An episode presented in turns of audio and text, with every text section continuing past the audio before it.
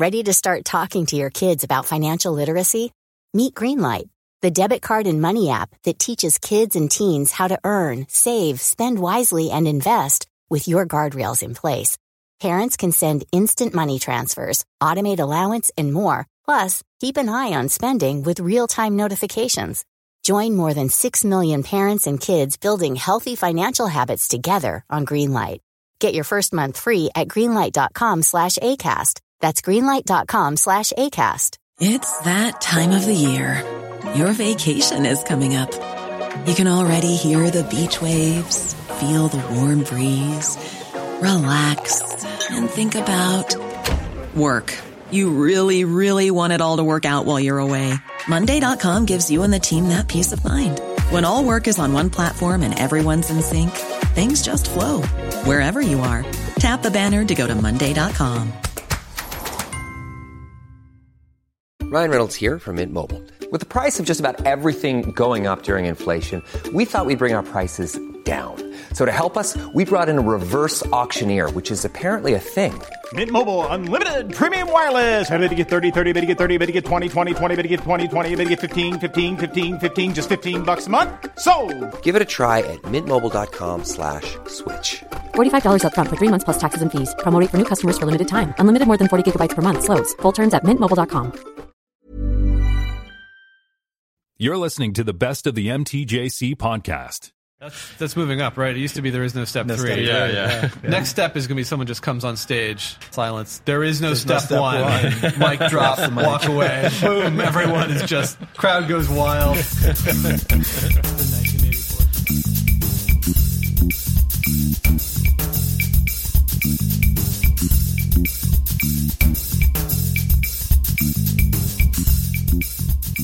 So, hey, everybody, welcome to episode 250 of the More Than Just Code podcast. My name is Tim Mitra. I am currently in San Jose, California, attending WWDC. So, this is WWDC Live. And with me today is, as usual, Mark Rubin, Lou? who's always in San Jose. And I'm also with Alexis Gallagher. Hi, And we have Ricky de Laveaga. And where are you normally hailing from? Los Angeles. Los Angeles. But you're originally from Texas, I think you said? Yes, sir. Houston. Cool. And Alexis, where are you currently residing? San Francisco, born and raised. Okay, yeah, all right, cool. Um, so yeah, we have some Ask MTJC from last week. Let's have a quick look at it. Uh, so I met uh, the real Dave Verwer um, at uh, James Dempsey in the Breakpoints where I was playing, and he was, he was at the door letting people in. So he explained to me the pronunciation of his name is actually Dutch. That- we were talking about German last week, right? Makes and sense. Namrata, who uh, was we were talking about joining startups as a senior developer discussion we had last week.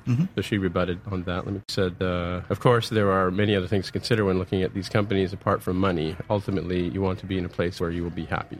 Absolutely. Right, cool. Um, so we had some fact check from last week too. Uh, um, the latest estimates uh, say that there are 2.8 million developers concentrating on Apple's iOS, and that's according to Quora in 2018. We were wondering how many developers there are out there. And uh, Bobby Orr, who I mentioned last week, was actually born in Parry Sound, not laid in Parry Sound, and he was a junior with the Oshawa Generals before the before the Boston Bruins. So, all right. Um, so yeah, so we're here to talk about WWDC, obviously since we're live, and uh, just want to put it around the table here. So what uh, what did you think was the most impressive thing you've seen? Well, I think uh, people are probably going to agree on this, but the Swift UI stuff was very impressive. Right. And what was impressive is how uh, much it seems to be a representation of ideas that we see in other language communities and other stacks. And for the longest time, people were saying, "Why doesn't Apple do this? Look how backward they are." And then, whoa, lo and behold, they've actually been working on it for years, and it seems pretty good. Um, one thing that's especially interesting to me is how some of the language features that we knew about uh, actually turn out to be very useful for supporting this. So there there's this motivations for some of the language development that we weren't aware of. And uh, I think the big question in my mind, just looking at it, is uh, probably again a question a lot of people are having. But this looks really great. It looks really great for simple apps. It, hopefully, it'll be really great for complex apps too. But I want to like see you know how that works, like how the interop is, and, and what's like fundamentally better about it that uh, will make it work better for complicated apps, and what's uh, you know somewhat better, but it's not gonna it's not gonna take away all the problems that are just part of user interface application development. Right. It seems to be something that will make develop easy easy for people to adopt development and writing for uh, app or Apple platforms. But um, is it is it very close to React? You know, React Native or Uh, I'm not an authority on that, but I think the basic uh, model of declarative representation of the UI and then strong patterns that enforce a functional like data flow pattern where you get the model and goes to view, and that's a reliable one-way path. That's not just uh, you know React Native, but it's like React on the so web. it's, a, it's a model view view model kind of idea. I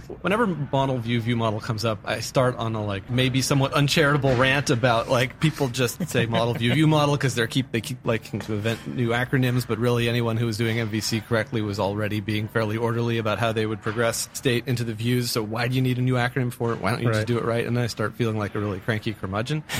so I, I would not want to be, uh, you know, presenting myself as an authority of whether it's MVVM. I, I would say that, as near as I can tell, the essence of the idea, which is available in uh, other languages and other kind of uh, user interface patterns as well, is please be careful about the state, which which is, represents values that are going to appear as views, and then have a nice, clean, orderly function that takes your values and emits your views, the stuff on screen. And uh, in some sense, I would say people who are very organized about MVC or reasonably organized around it are already working in that way.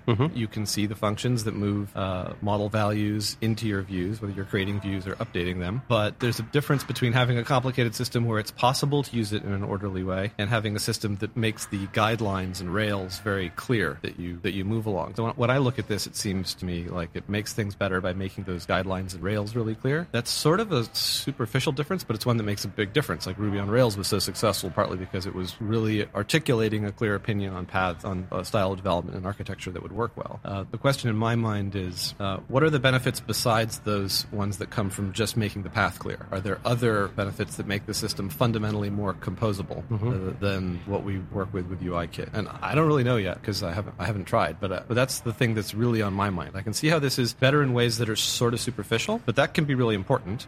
You know, in, in a way like Swift introduced these supports for functional programming that were kind of superficial, like better syntax for immutability, better support for passing closures around, for defining closures. You do all these things in Objective C. So in some way, the advantages that Swift provided functional programming were kind of superficial, but they were really important superficials. They made it so easy and accessible that it became convenient and people did it. So in the same way, I wonder, are the benefits for user interface application development in Swift UI uh, superficial but very important, or are there also, you know, much deeper benefits and kinds of composability that come out of the model? And I don't know, but that's that's the question that's really on my mind. Yeah, I agree. I, w- I wonder if some of the simplifications are going to make it harder to do very complicated layout, like some of these really crazy sections where views are moving all over the place. Or Uh, anytime you want to be able to do that. Yeah, anytime you want to do something custom, is this going to be you know kind of like storyboards? Like it'll make an easy thing easier, Mm-hmm. but then the moment you want to do something that's not easy, now you're actually in a world that was more complicated than it was before. Like it makes easy things easy, it makes harder things harder, or is it going to make right. easy things easy and make hard things also easier? Right. Which is what we're all hoping for. But yeah, we'll have to see. I'm trying not to just come off as like curmudge- curmudgeonly because I haven't really like tried to build That's- anything that's Mark's significant. job, with it. actually. Okay,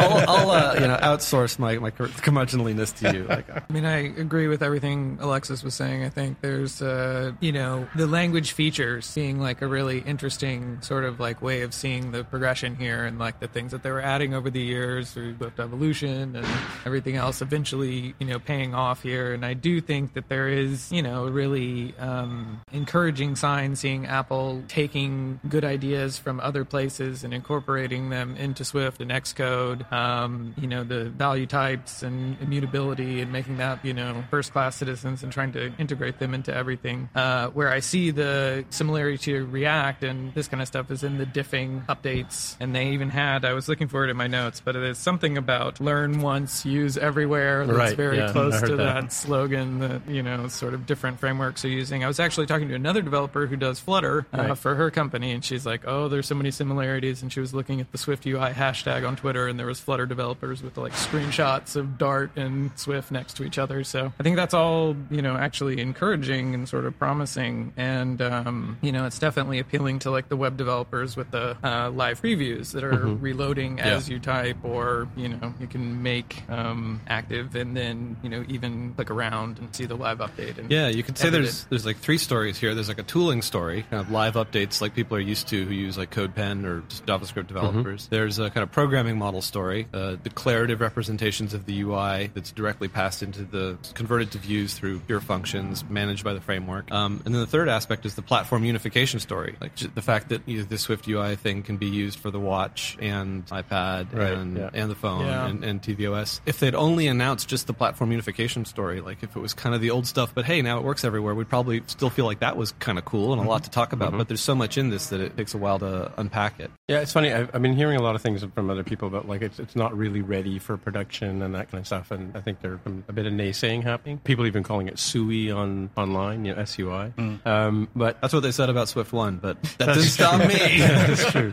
I was using that It in my take a notes couple of just years because. well, it was ready then. coming at it from a, from a non-computer science background, I mean, like you know, I started off with scripting languages and that kind of stuff, like you know, the PHPs and your file, and even using FileMaker Pro kind of uh, stuff, where you just kind of drag things, even HyperCard, if I go back that far, and that was very similar. You just sort of put things together, and and you know, kind of if you needed to do something, you had to go and research, like, how, what do I do with this mouse click, that kind of stuff, right? But um, I kind of wonder, is it is it like going to introduce programming or iOS development to more people, or even watch to more people because it's simplified in a sense? Yeah, I think you'll. I mean, just look at the tools. It looks so much more accessible, and I think that make a difference. It's funny that you mention uh, dynamic programming environments here, though, Mm-hmm. because the irony is that one of the most dynamic programming devi- environments for building up user interfaces was Smalltalk. Right, and, yeah, and, yeah. and Objective C was, uh, you know, originally supposed to kind of yeah. capture the dynamism of Smalltalk while also giving you access to the performance of C. And I think, uh, you know, in much earlier iterations, when Interface Builder uh, was more of a first-class citizen code, that that uh, promise was closer to being there. But in some but in some way now we're like moving away from the stack that originally uh, was motivated by and was was intended to provide this dynamism. That's that's another puzzle here, right? Like Swift is a fairly static language compared to Objective C, and I think traditionally um, dynamic development environments uh, have been based in dynamic languages, and people thought that was necessary. Smalltalk and Lisp, uh, classic, uh, like very dynamic languages that also had these very impressive um, development environments, like whether it's the old like Lisp machines or, or just the fact that you can like hack your co- hack your text editor while you're writing in it in Emacs and Smalltalk with the object browsers. Um, but now we're seeing with Swift this effort to create the kind of very dynamic development environment, but on top of a static language, so it requires these extra language features. And uh, I hope it works out. I hope it works out. Uh, Right, right. But, it, but it, it, there's some like interesting ironies when you think about the history of it all here. So we've been, you and I have been chatting back and forth on Slack with Jaime on our MTJC Slack, and you were asking because you hadn't seen any of the stuff yet, or even the keynote yet. Like, what is this? Like, where is the view controller? Or where is this stuff hidden? I mean, I do have an answer right. for you. Like, apparently, it's a home view controller, which is a subclass of UI view controller, which they mentioned yesterday. But so, what do you think about this this new paradigm? Maybe a chance to look at it at all? Well, I've looked at it a little bit. I haven't gone deeply into it. Uh, it, it looks it looks pretty interesting. Uh, at, at the same time, though, I am happy to see that they haven't completely forgotten about UIKit uh, with some of the new language features. There was a, a real nice talk on these uh, diffable uh, data sources. Uh, I think data flow in in particular Swift with UI. respect to collection views. That was real nice. So so I am glad to see. So just in case this stuff isn't really ready for prime time, there's at least some attempt to retrofit some of the new language features back to this thing. Uh, uh, things that we are seeing. Yeah, I haven't had a chance to see the, the collection view talk, but apparently that they didn't quite go like it, you know we joked about this a couple of weeks ago and last week about the about there's always some sort of overriding overarching theme that's in everything like everything has Swift UI in it at some point, um, and we've seen that with dark mode or not dark mode, but we've seen that with the large font type. Everything had to have large font type. This sort of becomes a running theme of almost a gag at WWDC. Actually, I would say the theme is is more combined rather than Combined. No, so that's where I was going to go. Now, I was going to ask about combined because, to be honest with you, I will be honest with you, I haven't completely wrapped my head around it. I went to a session yesterday which kind of explained it was called combined practically, and talking about you know having a publisher and then having um, a subscriber uh, Mm-hmm. as, as as you know how the communication goes, to, and then send subscriber sends to the view that kind of stuff. And there was another. Uh, I have to look at my notes too, but there was another uh, um, medium for doing that. So, um, so what do you what do you think about combined? What can you say about it? Again, I, I don't know too much about it because I, I was exposed just you know Briefly, just yeah. as much as you have. But but my impression is that it's a it's kind of a nice modern way of taking uh, NS notifications and Right. KVO And KVO, and yeah. kind of all wrapping it up into a nice clean wrapper. Yeah. Uh, and it's clearly the uh, underlying technology to all the bindings that are in Swift UI.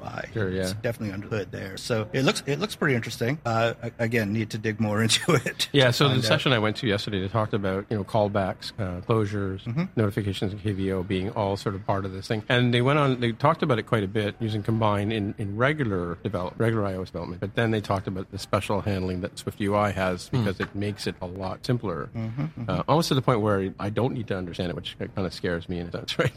it scares you in a sense, I'm sure. Hmm. no surprise there. Um, yeah. So any anything else that you guys saw at the WWDC in general? Like, have you, did you get a chance? You were talking about going to some of the other sessions, the metal sessions, and uh, Well, uh, or ML. ARKit is close to my heart because we use augmented reality on the uh, app I work on. We sell glasses and we have a virtual try-on. Mm-hmm. You can say the name of the app if you like. Yeah, it's a topology eyewear. Everyone run out and buy glasses right now. It's in the App Store. Um, but we use uh, augmented reality try-on so you can see how your uh, glasses look where you bought them using augmented reality. And we don't use ARKit right now, but I've always wanted to use it and been sort of waiting for the moment that uh, we can use it. And I'm still not sure if that moment has arrived because what we do requires a lot of physical precision. They talked a lot about improvements to ARKit, uh, but I'm not as clear about those. But one thing I thought was very impressive uh, was the uh, ARKit. I think it was the ARKit three session. Uh, they mentioned in passing, I think, features that were part of the Reality Kit. They talked about how they make rendering worse in certain ways in order to make the augmented reality better. They didn't describe it that way, but just to give some examples, like if you are uh, moving your device quickly, then you're going to see camera blur out of the real camera. So what they do now is they simulate the camera blur Hmm. on the rendering. And, you know, you could do a perfect rendering, but if you want it to look like everything else looks because your camera's moving, then you want to simulate motion blur. Um, and then similarly, depth of field effects. So they're simulating things being out of focus on purpose because that's where they would be at that distance. But it goes even beyond that. They simulate uh, camera grain textures.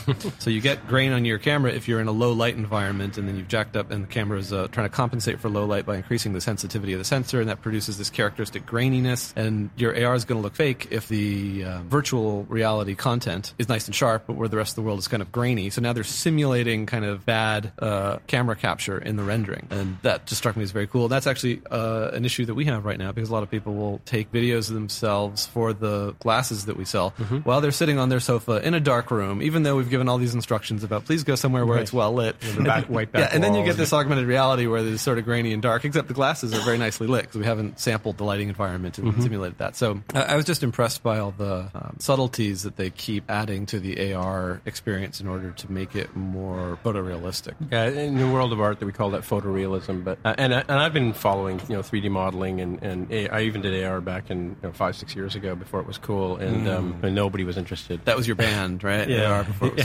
cool. yeah, that's a good name for a band. That's what I think the third album. Um, but uh, yeah, the uh, the what I was going to say is, and now when I go back and watch old video effects, like even old Star Wars clips and stuff like that, if George Lucas doesn't go in and doctor them, I mean, you can sort of see, see the difference. Now we're all looking at high res Yeah. televisions, and you can see the, the effect you in you know Raiders of the Lost Ark was so cool when you were like a kid, Yeah. And now it's like oh look at like based it on. So, uh, so I mean, it's kind of interesting that they're they're going that far to make it make it realistic, right? Yeah, it's a good analogy. I, I kind of, uh, it's like when you go and look at old video games now from Mm-hmm. 10 or 15 years ago, it, it looks kind of cartoonish and primitive, but then when you were a kid and you were playing, you're like, this is amazing. I'm like, you know, I'm in a dungeon. I'm Zelda. And now it's like, you're, you're like 200 pixels. You're, you're, you're nothing.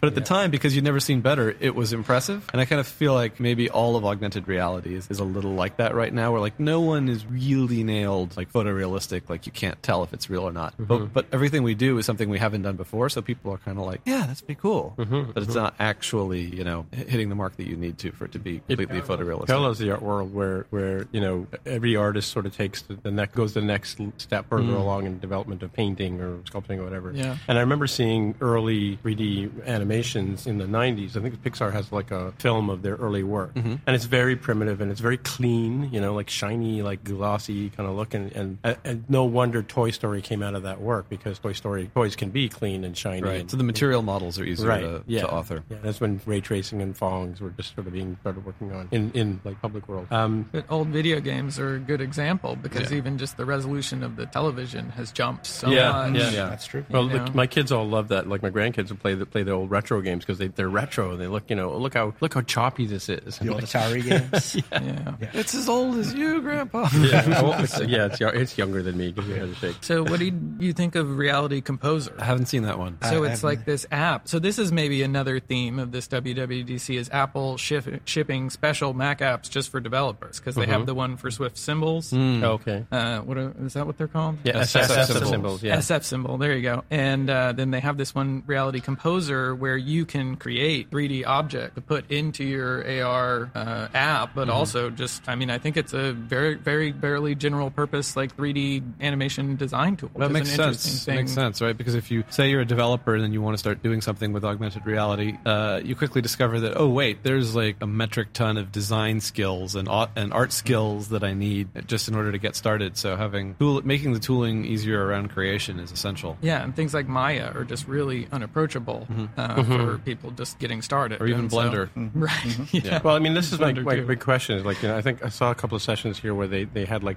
oh, you can use this helicopter. Oh, and it was the playgrounds talk. And, you know, no, no knock against Jonathan Penn and the team over there, but good friends of mine. But um, the playgrounds talk, uh, they they have all these built-in, you know, objects, you, library of objects. You can, and I've always been bothered as a 3D artist looking at that stuff because I don't want to use the helicopter that's built into their tool. I want to basically build my own helicopter, which Yeah. means I got to now break out Blender and I got to break out Stratavision Studio and make my own textures and stuff like that. Right? That's that's where the, the rubber meets the road. That's where the hard work is. Right? Swift Playgrounds also uh, seems significantly improved Mhm. with the support for modules. One, one thing that struck me there is that you know people keep wanting to do development on the iPad. I have my iPad I right do. here, and I and I do bits of development on it, and uh, it's not Xcode. There's all these ways in which it's limited, Mhm. but then in, in in this one particular way, Swift Playgrounds now provides It's a approaching it, right? well, in this particular Yeah. way with module support, it provides a better experience than Xcode because if you're in Xcode and you want to use Swift modules, um, you know, so far what you've needed to do is go and create a entirely separate Cocoa Touch framework and then sort out the linking so that it's being it's, it's linked correctly with your other frameworks, and that always seems a bit trickier than it should be. So there's all of this uh, tooling friction that you go through with Xcode in order to use modules in Swift and have be, have there be a meaningful difference in the access specifier between like public and internal. And and once something grows beyond a certain point, you feel like you want that. You want public and internal and private, file private, I guess as well. Uh, but it's, but there's this big jump when you go from internal to public because now you feel like you're managing a much more complicated thing. But with the new uh, Swift Playgrounds app, it's, it feels like it's as simple as it should be. Just create a new module and put stuff in it. They also did introduce it as a, as a sort of scratch pad for your projects and working things out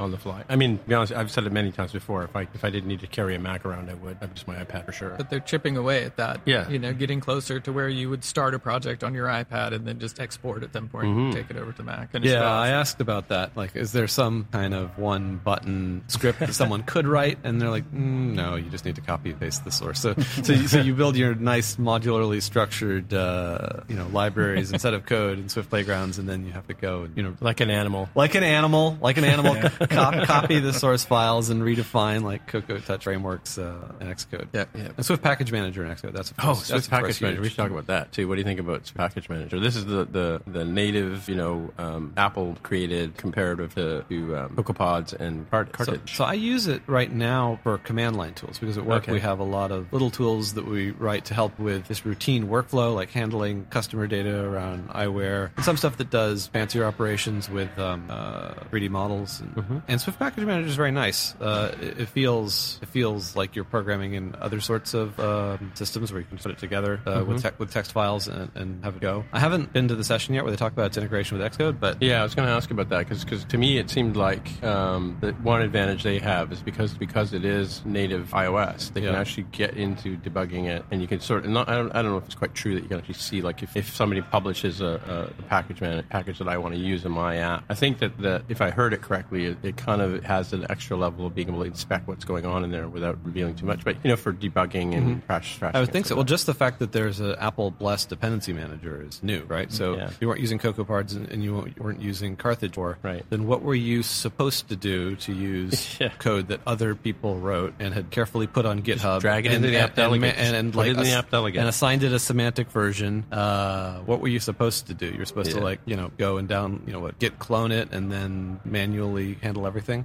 which can work. But it's nice that there's we're finally getting there. Yeah, I was doing that back in the day, and I think I think I have a few apps still have like dependencies just brought in manually, surprisingly. Yeah, if they don't change, then it works. Yeah, if it ain't broke, don't fix it. Another thing I was pretty excited about is the standalone watch apps. Oh, yeah. As yeah, someone who actually developed a watch app in the past year, it, it's it was pretty miserable uh, doing debugging on the phone. You know, getting the, the watch to talk to the phone and talk, all talk to Xcode all at the same time. It was a pretty horrible experience Mm-hmm. in general. So hopefully now you know Xcode will just be able to talk directly to the watch and deploy directly to the watch, and everything should smooth. Yeah, yeah. I mean, that's So, one. Of the, I talked to Joe Cieplinski about this because he was he's very excited about. He's always wanted to have like a standalone watch store, Mm-hmm. you know, and have some sort of way of making revenue rather than being attached to a, uh, an iOS app. Are there many people who would use the watch but don't have an iPhone? That's a good question. That's a good I thought about it for my father, uh, especially with some of their I think you have to have an iPhone to set it up, though, don't you? Yeah, but you do, and he doesn't have an iPhone, and I'm not going to be able to talk him into that. And then I Right. realized that I'm never going to talk him into the watch either. If I if it, if it requires an iPhone, then he won't buy Well, yeah. I can see it for kids too. You know, like Oh, yeah. get a watch before you get a phone, maybe. because it's smaller. yeah, and I mean they did also rev the iPod Touch. Like that That's deserves true. That's true. Well, a I mean, that- just because That, it's that so is a good point. That's a good point. Like, I mean, like, yeah. I mean, as a parent, as a grandparent, Yeah. I know it's important that kids now have a cell phone. You know, and then we've talked about how, how you control it, and this is a backstory is that kids are figuring out how to get around the parental controls. Makes sense. but because they're smarter dates than and us, right? They're like velociraptors. They're always like testing the limits of the yeah, cage. you know? exactly. But uh, but yeah, I mean, that, my grandson got a watch, but the one complaint was he wanted to get a watch, but he didn't have an iPhone at the time, so he had to get handed down one of the iPhones that would support a watch. I think it was an iPhone five. Have you thought that this was just the long con on his part? Like the double bank shot. Like, I want the phone. They're not going to give it. I'll ask for the watch. Yeah. Say it's for safety. Well, you know, boom, he- phone in my pocket. Minecraft, five hours a day. Yeah, he is kind of crafty that way. But yeah, I mean, like like it's got the walkie-talkie mode. It's got the ability to, to make the emergency call, which is what why you give a kid a phone, right? Yeah. You don't give them a, co- a phone so they can play Minecraft. You give them a phone so you know where they are, and, and they can you can contact them and they can contact you, right? Uh, within limits, right? I do know so, some Android users who have had Watch Envy. Oh, Watch Uh, Envy? Yeah, Yeah, there you go. yeah, because Android Wear just isn't at this point. Yeah. So it's Uh, always surprised so- me that you couldn't use an iPad to set one up or, or, or an iPod. you really? You couldn't even use an iPad to set one? No, No, no. it has to be a has to be phone. watch. Especially after they got cellular, and you're like, why why can't it set itself up? Mm-hmm. iPad OS. That's another That topic. is- Oh Yeah, yeah, interesting. yeah, Yeah, yeah. Well, we've always talked about the iPad. I mean, one of our past hosts was was always on like it's got to be, it's got to have its own operating system. Right. Have they gone far enough, really? Well, they've given it its own name, the operating system. So I I don't know if that exactly like. Well, multi Windows now, right? You can have multiple instances of a, you can spin up multiple instances of a window. Signaling intent. So- so here's my question. Here's Why? my- Where's the multi-user uh, login? That's what I want. Right. When you guys were in the keynote or State of the Union and looking at the new uh, gestures that were meant to drive multitasking with multiple apps in the iPad, in your heart, when you saw it, was your first reaction was like, "Oh, this makes sense now. This is Last clear." year, last year, this year, three this, finger, this- fourth this- finger, dragon. This year, Oh. this year, or or do you look at it and think like, hmm,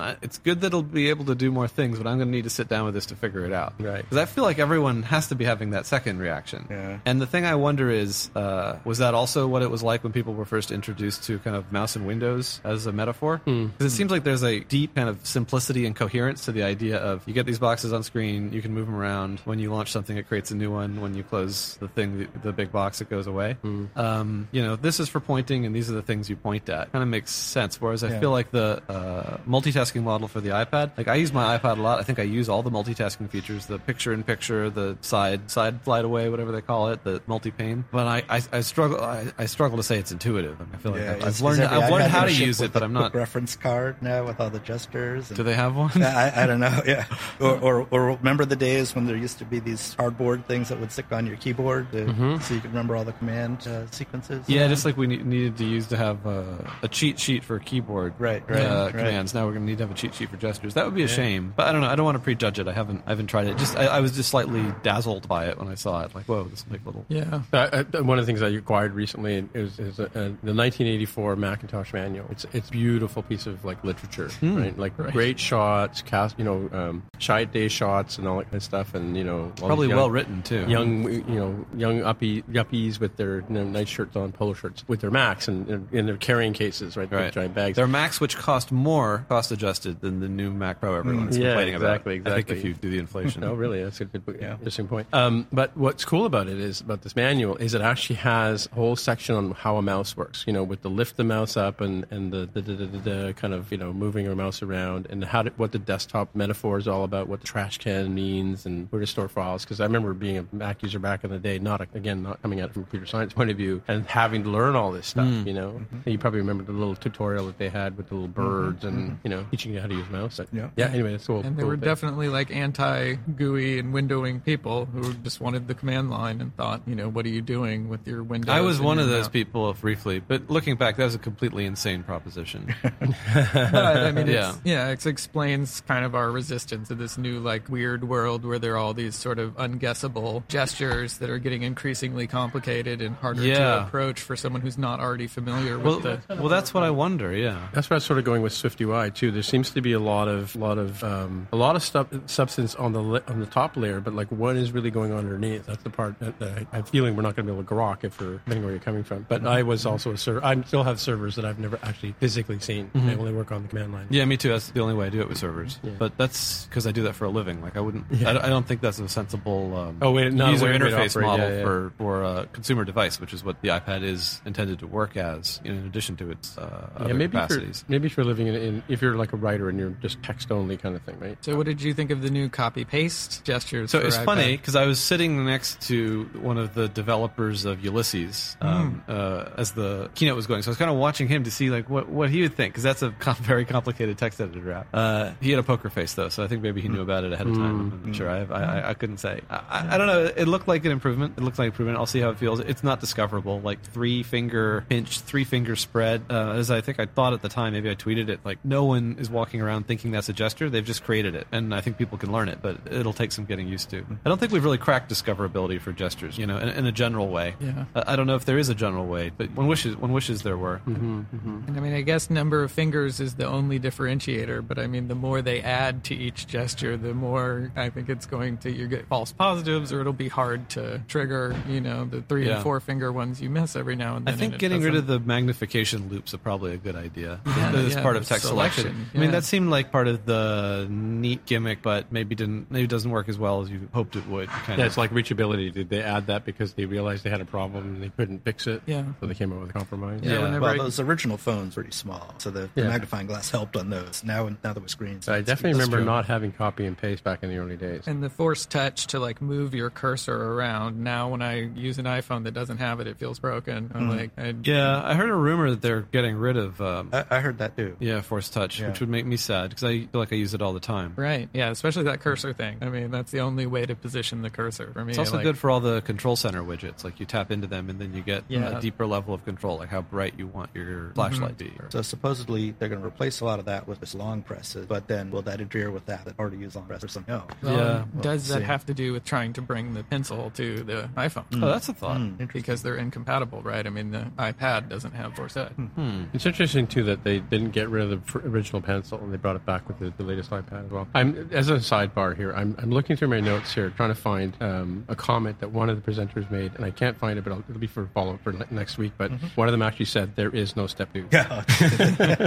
That's that's moving up, right? It used to be there is no step No three. step three, Yeah, yeah. Next step is going to be someone just comes on stage, silence. There is no, There's no step, step one. one. mic drop, the mic. walk away. Boom! Everyone is just crowd goes wild. It's the 1984 commercial. Yeah. Amazing, yeah. So speaking of cost, I know I just mentioned that offhand, but I hadn't actually checked it. I just looked it up right now. Cost of the original Macintosh. Uh, I'm on a page that's calling it the Macintosh 128K, which I, I think guess is twenty four hundred bucks, right? Yeah, so the original Macintosh was two thousand four hundred ninety-five dollars, equivalent to US six thousand dollars in 2018. Yeah. So the on Mac that Pro. view, the Mac Pro costs as much as the original Macintosh does, like inflation adjusted, roughly. Right. They could have landed on the moon with the original Mac, though. So if you think about it, But it came with the screen. well, that was like the equivalent of an app. Well, there would have been nowhere to plug it in on the moon, Tim. Like, why would Yeah, you that's bring true. it? It's true, and you'd have all that belt too. Yeah, yeah. You know they left their their moon boots on the moon. Did they? To save weight. Yeah. They only came hmm. back in their moon socks. Yes. So apparently, like I'm sure some Smithsonian collectors are going to go up to the moon someday just to retrieve the boots. Right? They did bring them back in subsequent launch. like, Oh. But in the first, the initial, you know, 50th anniversary coming up in July. I want to say 17th, maybe. Don't, you know, don't at me. I hope they didn't leave like a bunch of empty Coke cans there and like burger They, they wrappers. threw their It they just- threw their stuff a- out the door. Yeah, they literally, and it's all still sitting there waiting for them to come back. I mean, it's not decaying, right? Right. So. It'll all be on eBay in 50 years. yeah, exactly, for sure. All right, so uh, what's next? Um, any other thoughts on? I I went to the LMVM LLVM session. It was really entertaining. So high level debugging stuff. I'm in, I'm interested in thinking if the DSL features that they've added to Swift for the purpose of Swift UI are going to end up being used in other ways as well. I think that's super interesting. To So what's about. DSL for those of us driving at home? uh, domain specific language, but basically the idea that you can make the syntax of your language flexible in such a way that uh, when you look at the language, it seems to fit right very naturally into some narrower little domain, like defining a tree of things that's going to be HTML or defining a tree of things going to be a view hierarchy. But for instance, I know um, I was doing uh, some hacking around with people who are working on building a machine learning library in Swift for the Fast AI uh, machine learning library and coming up with a Swift version of it. And one question that comes up is like, well, what is the most Swifty representation of a machine learning model?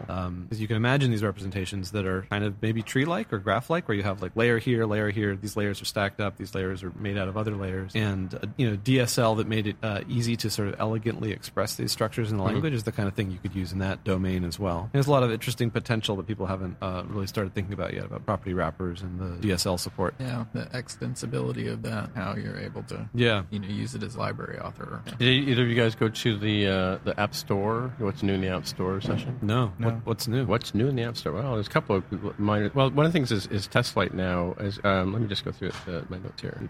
We use test flight every day, so I'm interested in anything they do to it. Well, what, uh, in test flight, the the um, you can now, they had I think they had public links last year where you could you kind of link to a variety of people and just have them join join your teams to test things. Right, that's Mhm. something new. Um, test back feed the feedback now is a little different. Um, if somebody's using your app and they take a screenshot now and they're running a test Mm. flight build of your app, there's a new in the top of the action sheet is send to developer. Yeah, they- good. They And learn can- from Instabug. yeah, and they can gang up multiple. They can crop like a, a region that may be out of alignment or something like that. So you Mm-hmm. can have two screenshots, one of the full screen, one of the. They can have multiple screenshots in one package, and then there's a, a space to sp- enter a comment as well to the. Uh, That's the great. Makes me think Apple might even be using test flight internally. Maybe. Well, uh, some questions about whether Apple actually does do do QA, but um, harsh, Harsh, unnecessary, unnecessary, Tim. It's a theme. It's a theme.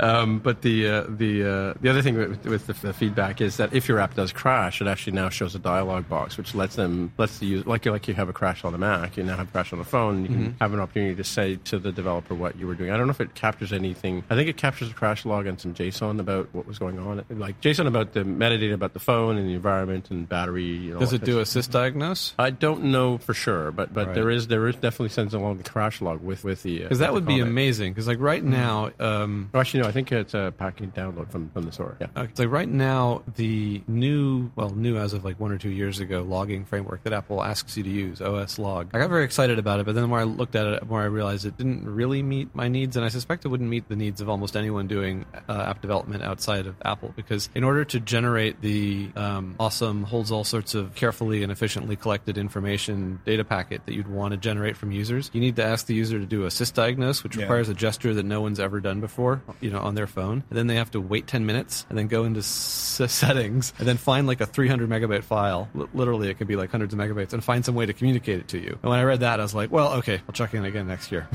Um, so, so when you point out that they've added uh, something like this, where uh, intuitive gesture that someone's going to do when they actually want to give you feedback, like Right. take a sneak snapshot, is automatically prompting for more feedback that Mhm. uh, would actually be useful. It raises my hopes up. Like if they're if that triggers a sysdiagnose under the hood and then sends that in. So they talked about this transporter app. I'm I'm not. It's a Mac app. I'm not sure if it's new this year, but it, apparently apparently it's a new way to, to upload apps. Like we had the app application loader before. I think that's existed for a while. Yeah. So and it, it, well, they, they, were just talking about. I mean, they were talking about a bunch of things, but the, uh, the how that interface goes. They've added a new build activity view in the in. I still want to call it ITC, but it's App Store Connect. Mm-hmm. mm-hmm. Uh, so there's a new build activity view. You can see it has notification type uh, information for you. So activity beyond processing. I think it actually. Well, it talks about build processing, so I'm not sure how deep that goes. Because um, right now you upload something, then it says processing for 30 minutes. Yeah. And then eventually the build's available for. 10 later. I believe there was some some, some sort of uh, progress. Unless it's not, well. then you have to upload another one and wait another half. Yeah, yeah. There was there was progress there. They mentioned that for sure. Are uh, they trying to um, replace Fastlane for some things? I think so. That was hmm. my the impression I got mm. about this. Um, but I got I got that impression in other places too. I think maybe the Xcode debugging stuff, um, pricing. For more... that crash logger, did they say does it take one last screenshot or uh, upload crash logger? I don't know. I think well by that time your app's crashed, right? Right. So but you're you're at the home screen or the but the presumably you know, the system could remember the last screenshot. Yeah, if it well, I wanted saw, to. I, I'm trying to remember now whether the crash log was. I, I definitely know there's, they talked about a zip file that you could download that would have the, the device metadata as well as the, the actual crash log. But I think that might be through App Store Connect, not through this this mechanism. Mm, right. okay. So there must be some way, uh, possibly. I don't know. Yeah. We'll follow. and We'll have that as a fact check for the next time. Um, they just talked about more languages. Um, they pointed out about like, localization. Their their stat is that five percent of the world speaks English as first language. So all the more reason to localize. 5%. Five percent. Five percent. That's what their number was. So they've added thirty-seven languages to the apps to the App Store. The actual, the actual App Store itself, the App Store app, is now App Store on iOS. I don't know if the new app or not, but um, that is now localized into into more languages, including Ara- uh, Arabic and Hebrew. That's really good background noise. uh, but Arabic and, and Hebrew for le- you know the right to left languages. All right. Um, yeah, there was some just more more, cool stuff. Um, Twenty-four hour dashboard. Like so, if you want to know what's happening in your sales, you know, you, you now like just like on Google, you have this sort of real view. You can see what's happening Oh, in the last 24 hours. Yeah, that's that's kind of cool. All right, so I guess we should uh, move on to uh, our picks. Is that what we want to do? Sure. Yeah. So um, we normally go around the table and ask anybody if they have a pick or technology or uh, something that, that you think is interesting to viewers. So do you have a pick? I actually don't have picks. Of course, that no surprise there whatsoever. You should go first, Ricky, because I, I only learned about this just now. So I Oh, okay. Sorry. Yeah, I, got, I got tons of picks. I'll cover everybody. Um, you know, I really liked what Alexis was saying at the beginning about you know MVC versus MVVM, and that made me feel a little better because I was a little, you know, just trying to follow everything about view models that they were. It's all confusion, man. It's all confusion. Don't let anyone tell you the difference. The truth is, there's like way more acronyms than ideas out there, and people don't even explain the ideas clearly. So Right, but one that's, thing that's my that's my philosophy. listening to like so many presentations this week talk about you know view controller size and how Swift UI or different things that they have done will make your view controller smaller and you know less massive. And I thought of the massive view controller joke about uh, the MVC acronym. Um, the focus on performance was really nice to see. I mean, that was really you know Craig talked about it a lot in the State of the Union. And for pencil users, there is the speed up from 20 milliseconds to nine milliseconds latency and But is that in the new in the OS or in yeah, it's just a software, so they didn't have to Oh. do anything to hardware. They just, you know, somehow optimized the input uh, mechanism, and they're already sampling it so fast on the new iPad Pros that Mm-hmm. it's very close to paper. And I was talking to a guy who's an illustrator, 3D artist, and uh, he's got the fancy Cintiq tablet that you draw on from Wacom or Wacom, however you say it. Um, and I say Wacom, but it's actually Wacom. well, whatever. potato, potato. Yeah. Um, but you know that it's really cool to see them focusing on that stuff, and you know it really matters. And I just went to the um, optimizing file storage talk, and they had some really interesting sort of stats about like how expensive it is to like access a plist or XML or JSON file, and you know how you might want to be using core data instead, and then a bunch of tips about if you do think that you can just do SQLite yourself, here's what you should be doing. These are things that core data does for you. So, you know, it's nice to see Apple sort of like taking those lessons to heart and integrating them into the operating system that we all use every day and wait for things to finish on all the time. Or you can just buy a Mac Pro and everything will go really fast. You know, um, with your Buy one for all of your 1.5 customers. Well, I, I, my comment, I think I mentioned to you about the, the Mac Pro. Me, I, I, halfway through the, the description of the Mac Pro, I thought this was like, uh, I think somebody said an SNL sketch or like an, an Onion report. 'Cause It Yeah. just seemed to like, let's have four GPUs because we can. Right, the six displays, and you know, John Gruber in his live talk show was talking about when they said 1.5 terabytes of RAM. He turned to the guy next to him and he's like, "Hard drive," and he's like, "No, no, no, RAM." so it's getting really, you know, I mean, it's just a crazy world we live in. And then just a bunch of sessions that I thought were really amazing. Um, you know, the Tim had already mentioned the data flow through Swift UI, which was uh, 226. Um, there are we talked about Combine, and there's two different Combine. Um, Right. introducing Combine and Advances in Foundation, 711, and uh, Combine in Practice, 721. Um, Hey, you so know- it seems like you like Combine.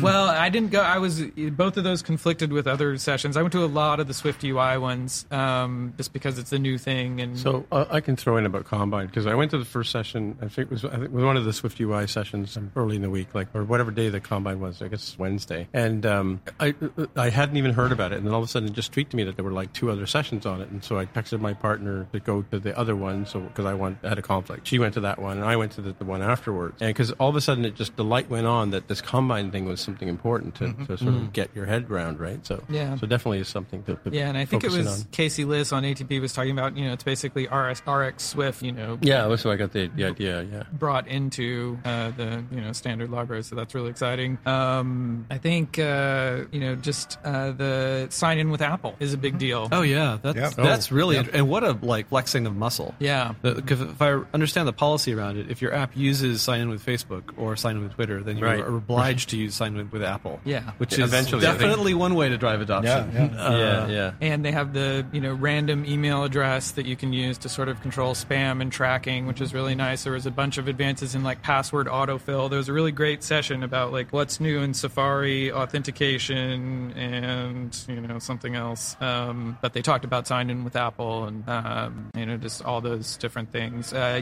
it works in Mac apps now apparently, and the password autofill as well. If you bring your iPad app to the Mac, you'll get password autofill and keychain integration. All right, my, It my works on Android and, and uh, Windows. Yeah. So my pick is I, I went to the education meetup and and uh, education is something I'm uh, always interested in. Um, there was a couple of cool things. I met a gentleman who's the developer. His name's Winston Chen. He makes an app called Voice Dream Scanner, and it basically you can take a phone or an iPad and you can scan a piece of text document, and it'll convert it into like does OCR on the fly on the machine using machine learning, and uh, you can then have it read that text to you or follow along as, as you're reading it, kind of thing. Thing. So it's really good for, and it also it, it um, you can do that with voiceover. But I asked him about that because I, I often want to read a book, but I'm walking down the street or something, right? So I'll put on voiceover and do the two finger drag. And he was showing me that it's a little bit better than than uh, than voiceover. One of the annoying things about voiceover is you have to lock your phone because if you or you turn your phone, it says landscape and Oh, it stops jeez. reading.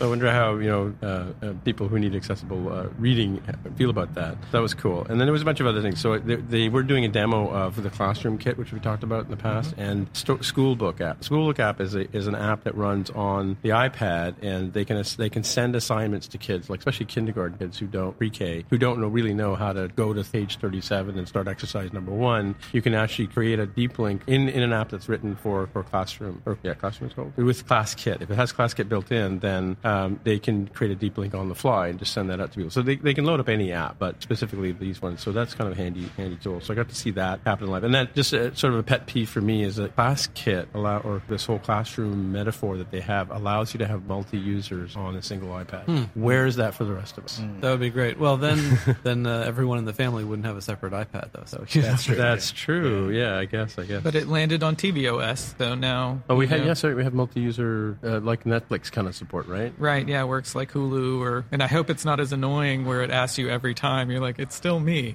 you know. Yeah, like, well- make me switch, you know. Like, don't Yeah. don't make me answer it every time I open the app. Or maybe we can wave our, our WWDC badge in front of it and it'll recognize us. Yeah. All I wonder if you'll be able to, So my at co- some point, use your iPhone Face ID to automatically log into There you go. tvOS. Hired. Yeah. I won't pick anything related to Swift UI because I think it's obvious we're all going to look at it because it's like so cool and, so, and so new. So it's Yeah. just redundant to point it out. I thought the What's New in Swift session was good for going into a little depth on some of the language features that enable it. Um, I think uh, one pick, which I guess is slightly outside the conference, is actually the Try Swift conference, Oh, is that starts happening today. Just down the block Yeah. today. I'm hoping to spend a good chunk of the afternoon there. They have a bunch of people there who will walk you through how you could make contributions to the compiler or to the core libraries.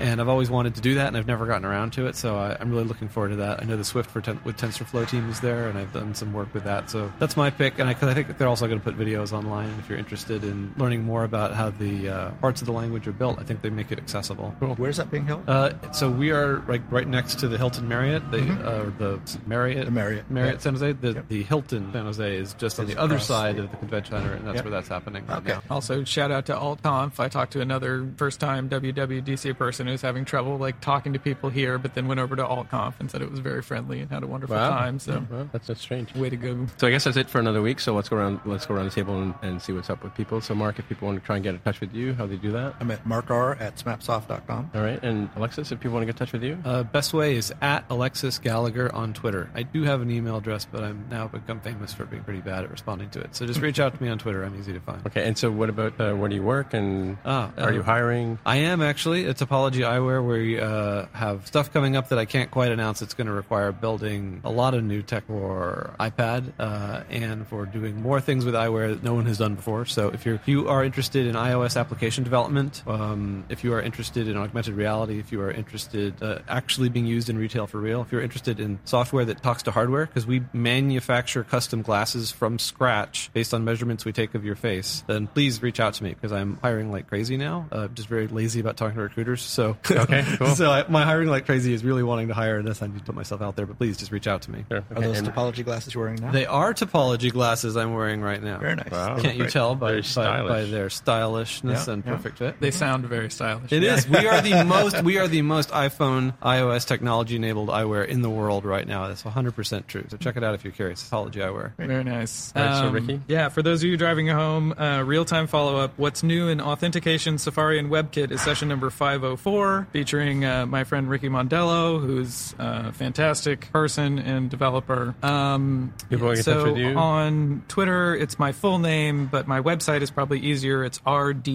rdela.com, like Roger Delta Echo Lima Alpha.com. Were you in the Delta Force? Is that why you felt that? way? Yes, absolutely. I thought so. I thought so, man. Cool. Yeah, it's a secret. All right. Once again, my name is Tim Mitra, T I M M I T R A. On the Twitter machine is the best way to get a hold of me. So until next week, we'll say bye bye. Bye. Bye. Bye. Goodbye. This has been another episode of the More Than Just Code podcast. If you want to find out more about the show, you can visit the More Than Just Code website at mtjc.fireside.fm. There you can find a summary and show notes of each episode. We list links to the apps, code, and news that we mentioned on the show. If you like the podcast, tell your friends, leave a comment on the website, or write a review on iTunes. And please recommend us in your favorite podcatcher. All of these things help others find out about the show. We really appreciate your help with spreading the word. We're also on Twitter, Facebook, and Instagram. We'd love to hear from you, so use the hashtag AskMTJC and we may mention you on the show. Friends of the show can also join us on the podcast Slack channel. Once again, the podcast Twitter account is at MTJC underscore podcast. Please consider supporting the show by pledging any amount on patreon.com slash MTJC. Every dollar pledged helps a lot. Thanks for listening. We'll see you next time.